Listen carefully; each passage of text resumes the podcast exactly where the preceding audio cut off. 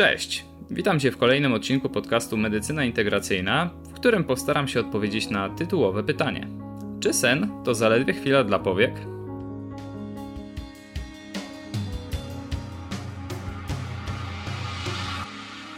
Sen to dość ważna sprawa. Poświęcamy na niego około 30% naszego życia, co sprawia, że siłą rzeczy powinniśmy wiedzieć, o co w tym wszystkim chodzi. Dookoła krainy Morfeusza krąży wiele mitów i różnych niedomówień. Postanowiłem się dzisiaj zająć tym tematem, ponieważ osobiście bardzo mocno interesuje mnie chronobiologia, dziedzina nauki poświęcona cyklom dobowym organizmów żywych. Sen ma wpływ na całe nasze życie i właśnie o tym chcę Ci dzisiaj co nieco opowiedzieć. Obecnie opinie wielu osób znanych z show biznesu czy świata polityki mogły zrobić trochę zamieszania. Donald Trump, Tom Ford, Martha Stewart czy chociażby Barack Obama przyznają, że swój sukces osiągnęli dzięki spaniu od 4 do 6 godzin dziennie. Cóż, jako nastolatek sam wielokrotnie powtarzałem, że wyśpimy się po śmierci i czas spędzony w łóżku był jedynie smutnym przymusem, przerwą między kolejnymi ekscytującymi dniami.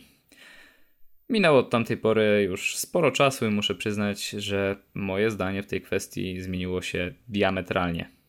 Śpię znacznie więcej, mimo że faktycznie no, da się spać mało i żyć.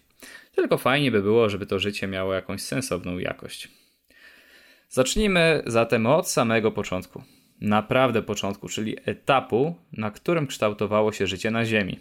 Jak już pewnie wiesz, uwielbiam rozkładać sprawy potencjalnie oczywiste na części pierwsze, by jak najlepiej zrozumieć temat. I okazuje się, że nie jest on wcale tak oczywisty, jak to się pierwotnie wydawało. Zatem, u pierwszych organizmów żywych to Słońce, a właściwie jego promienie docierające na Ziemię, musiały przetrzeć szlaki neuronalne, które dają nam poczucie czasu. Wschody i zachody tej ogromnej gwiazdy nadały naszemu życiu pewien cykl. Przeplatające się nieustannie dni i noce pozwoliły nam odróżniać upływające dni. Pierwszy lekarz, który przeszedł do historii jako ojciec medycyny, czyli Hipokrates, powiedział, że kto sztukę lekarską dokładnie przyswoić sobie pragnie, tak postępować winien. Najprzód zbadać pory roku, jak i każda z nich wpływ wywierać może. I tutaj oczywiście brał pod uwagę wartość promieni słonecznych, bardziej dostępnych w porze letniej niż zimowej. Wiemy też, że odkrył 24-godzinny cykl wysokości gorączki i zalecał swoim pacjentom kąpiele słoneczne, którym przypisywał cudowną moc leczenia wielu rozmaitych chorób. Okazuje się, że z niezłym skutkiem, bo i obecnie mechanizmy te udało się odkryć i opisać. Skupmy się chwilkę na tej jasnej porze doby, której raczej na sen nie przeznaczamy. Ma ona ogromny wpływ na to, jak spędzamy noc, i zrozumienie tego tematu sprawi, że będziemy się regenerować znacznie lepiej. Światło słoneczne zwiększa produkcję serotoniny w mózgu. O tym neuroprzekaźniku i jego działaniu mówiłem w odcinku Czy da się żyć bez dotyku i zachęcam Cię do zapoznania się z nim, jeśli jeszcze tego nie zrobiłeś. Oczywiście, poza samą serotoniną, światło dnia ogranicza w dużym stopniu ryzyko zachorowalności na choroby takie jak cukrzyca czy depresja, stwardnienie rozsiane czy krótkowzroczność u dzieci. Obniża też ciśnienie krwi, osłabia niepożądane reakcje układu odpornościowego. Promieniowanie ultrafioletowe sprawia, że nasz organizm produkuje witaminę D. Badania naukowe pokazują to, co można zauważyć gołym okiem – Chociaż w naświetleniu przebywamy stosunkowo dużo, może nawet zbyt dużo, to niestety coraz rzadziej jest to światło naturalne, słoneczne, zawierające duże spektrum kolorów. Dnie spędzamy w gorzej oświetlanych budynkach biurowych, noce zaś wystawiamy się na działanie żarówek LED, ekranów komputerów czy grzejników i tym samym zaburzamy nasz wewnętrzny zegar biologiczny. Nasz mózg jest dość szczelnie zamknięty w puszce czaszki, i może zorientować się, jaka jest pora dnia, jedynie za pomocą bodźców, jakie do niego docierają. Na ich podstawie wydziela hormony zarządzające gospodarką całego organizmu. Przesuwa to nasz rytm dobowy i zaczynamy robić rzeczy, których normalnie byśmy nie robili. Śpimy krócej, śpimy też gorzej jakościowo. Zaburza się też nasz apetyt, a zachowania społeczne, odporność i zdolności poznawcze. Chroniczny niedobór snu daje początek chorobom, takim jak niektóre nowotwory, zaburzenia psychiczne czy demencja. Może też niestety stać się przyczyną bezpłodności. Brzmi ciekawie? Okej, okay. zanim dowiemy się dlaczego tak się dzieje, dajmy sobie chwilkę na to, by dowiedzieć się po co właściwie ten sen. Jest on tematem wielu dociekań naukowych różnych dziedzin, od medycyny po psychologię i socjologię. Czysto fizycznie, sen sprawia, że możemy się zregenerować po ciężkim dniu.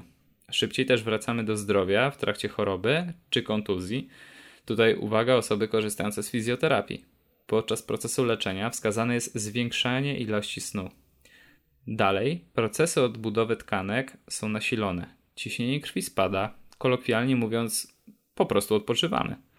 Relaksu zażywa też układ trawienia. Do naszego ciała z zewnątrz dociera znacznie mniej bodźców, dlatego też umysł ma sposobność ułożyć sobie informacje z poprzedniego dnia, pozbyć się części z nich, zaś te ważne zatrzymać i skatalogować. Ciekawe badanie dotyczące członków załóg samolotów latających na dłuższych trasach pokazało związek pomiędzy ciągłymi, długimi lotami i problemami z pamięcią, a także skurczeniem się obszarów mózgu odpowiedzialnych właśnie za procesy myślowe i uczenie się. Zaskakujące? Pewnie nie. Na pewno znasz to uczucie, kiedy po długim wieczorze wkuwania na pamięć jakiegoś wiersza czy tematu do szkoły okazało się, że rano recytujesz znacznie lepiej, zaś opracowany temat stał się znacznie łatwiejszy. Nie bez powodu mówi się, że trzeba się przespać z jakąś decyzją, ponieważ to właśnie w nocy udaje nam się, upraszczając, nieco odciąć i zdystansować do sprawy oraz podjąć racjonalniejszą decyzję. Pewnie znasz też uczucie, kiedy po nieprzespanej nocy trzeba było udać się na zajęcia do szkoły albo do pracy.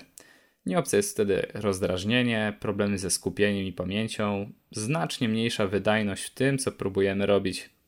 O ile prostsze by to było, gdyby jednak człowiek położył się spać nieco wcześniej. Część osób mówi, że woli takie życie, że są rannymi ptaszkami albo też sowami i znacznie łatwiej pracuje im się bądź uczy w godzinach rannych czy wieczornych.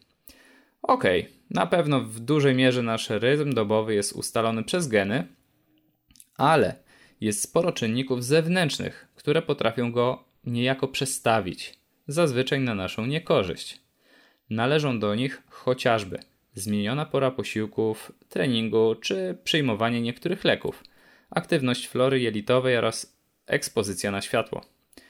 Ok, zajmijmy się nimi z bliska. O niektórych porach faktycznie powinniśmy sobie odpuścić jedzenie. Dość złożone procesy związane z metabolizmem węglowodanów i tłuszczy wymagają koordynacji ze strony narządów wewnętrznych wątrobie, trzustce, mięśniach i tkance tłuszczowej. Rytmy dobowe umożliwiają tym tkankom przewidzenie, o jakiej porze mogą spodziewać się posiłku, by mogły go jak najwydajniej przetworzyć.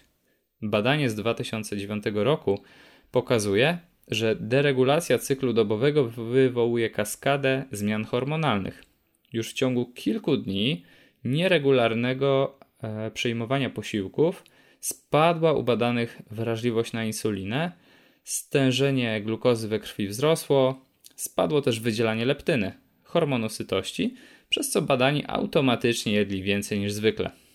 Jak wiemy, Taki stan to zwiększone ryzyko rozwinięcia się cukrzycy typu drugiego oraz chorób układu krążenia. Czy to automatycznie oznacza, że oklepana teoria o przyjmowaniu pięciu czy sześciu małych posiłków w ciągu dnia w regularnych odstępach jest słuszna? Okazuje się, że tylko w tej drugiej połowie. O ile istotna jest regularność i czas przyjmowanych posiłków, tak, ich wielkość i ilość nie ma w badaniach wpływu na przyrost bądź spadek masy ciała przy zachowaniu odpowiedniego bilansu kalorycznego. Jak już wiesz, czynników zaburzających zdrowy, spokojny sen jest sporo. Niestety, nasza zachodnia kultura nie sprzyja utrzymywaniu prawidłowego rytmu dobowego i przyczynia się do powstawania chorób cywilizacyjnych. Na szczęście nie musisz sprzedawać wszystkiego, co masz i wyprowadzać się w dorzecze Amazonki, by cieszyć się lepszym zdrowiem i dobrym snem. Mam dla Ciebie kilka dobrych sposobów, których zresztą sam używam. Po pierwsze, ustal godziny przeznaczone na sen. Jeśli już kręcisz nosem i uważasz, że to niemożliwe, to powiem ci tylko, że dla chcącego nic trudnego. Sam tak myślałem, bo ja również mam sporo obowiązków, które pochłaniają mi mnóstwo czasu. Także przeznacz na sen odpowiednią ilość godzin. Jeśli nie jesteś bardzo aktywny, może wystarczy ci około 7 godzin. Jeśli jesteś zaś sportowcem lub po prostu ciężko pracujesz, może się okazać, że konieczne będzie dołożenie jeszcze dwóch albo nawet trzech godzin. Pomyśl tylko. Znacznie lepszy sen to większa produktywność, no i lepszy humor. To nie jest stracony czas. Po drugie, ustal godziny posiłków. Tutaj masz znacznie większą dowolność. Jeśli nie lubisz jeść śniadań, w porządku. Dopilnuj jednak tego, by ostatni posiłek, jaki zjesz, był w miarę lekki i węglowodanowy. Duża ilość białka sprawi, że Twoja szyszynka wytworzy znacznie mniej melatoniny i Twój sen będzie gorszej jakości. Postaraj się też, by to, co jesz, było jak najmniej przetworzone, bogate w błonnik i wartości odżywcze. Jak wspomniałem wcześniej, aktywność mikrobioty jelitowej również wpływa na cykl dobowy, zatem warto zadbać o naszych lokatorów, których w samych jelitach mamy około 1 kg. Trzecia sprawa to ekspozycja na światło. Postaraj się jak najwięcej czasu za dnia spędzać na świeżym powietrzu. Nawet zimą, kiedy słońce nie grzeje tak mocno, nadal dostarcza ci znacznie więcej luksów niż żarówka w gabinecie czy mieszkaniu. Kiedy jesteś w pracy, postaraj się, aby Twoje stanowisko było dobrze naświetlone. O ile to tylko możliwe, unikaj pracy zmianowej, zaś wieczorami ogranicz ekspozycję na niebieskie światło. Mam tutaj na myśli jasne światło LED, scrollowanie Face'a na komórce czy tablecie, oglądanie filmów czy seriali w TV.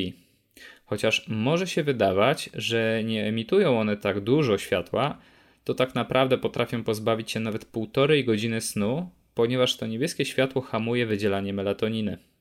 Postaw na miękkie, ciepłe światło mniejszych żarówek albo i świec. Skoro na godzinę czy dwie przed snem nie będziesz już korzystać z elektroniki, to może jest to fajna okazja do poczytania książki, spędzenia czasu z rodziną albo przygotowania posiłku na następny dzień. W najgorszym wypadku, kiedy musisz już wystawić się na jasne światło, możesz użyć okularów ochronnych filtrujących niebieskie światło. Ja do swoich przyzwyczaiłem się dość szybko. Świat wygląda dość ciekawie bez błękitu wieczorem. A, co do spania, dobrze jest przewietrzyć pokój i zaciągnąć rolety. To naprawdę proste, a robi połowę roboty. Czwarta sprawa to suplementacja. Przy prawidłowo zbilansowanej diecie i przestrzeganiu powyższych zasad większość osób nie ma problemu ze snem. Może jednak cierpisz na bezsenność? Cóż, czasami mi zdarza się, że mam problemy z zaśnięciem, kiedy jestem w nowym miejscu. Na ulicy słyszę szum aut i uwiera mnie w dodatku nie moja poduszka. W takich sytuacjach sięgam po melatoninę w tabletkach albo na pary ziołowe z melisy, kozłka lekarskiego lub lawendy. Część badań sugeruje, że suplementacja GABA, czyli kwasem gamma-aminomasłowym, również poprawia jakość snu. Sam nie mogę Ci ich polecić, ponieważ suplementacja, zwłaszcza ziołami, może być niekorzystna w niektórych schorzeniach i taką sprawę powinieneś omówić ze swoim lekarzem. Sporo tego, prawda? Na koniec dodam, że zdrowy sen potrafi być świetnym lekarstwem. Zadbaj o niego, a wiele problemów, czy to internistycznych, krążeniowych czy mentalnych, może zniknąć bądź stracić na sile. Jak widzisz, wprowadzenie większości tych rad nie wymaga żadnych nakładów finansowych, a jedynie odrobinę chęci i systematyczności. Na dziś to już wszystko, co dla Ciebie przygotowałem. Jeśli doceniasz wartości, jakie Ci przekazałem, udostępnij proszę ten podcast w swoich mediach społecznościowych. Będzie mi z tego powodu ogromnie miło, bo dzięki temu więcej osób będzie mogło skorzystać z tych rad i poprawić jakość swojego życia. Dziękuję Ci zatem za wysłuchanie tego nagrania i do usłyszenia za tydzień. Cześć!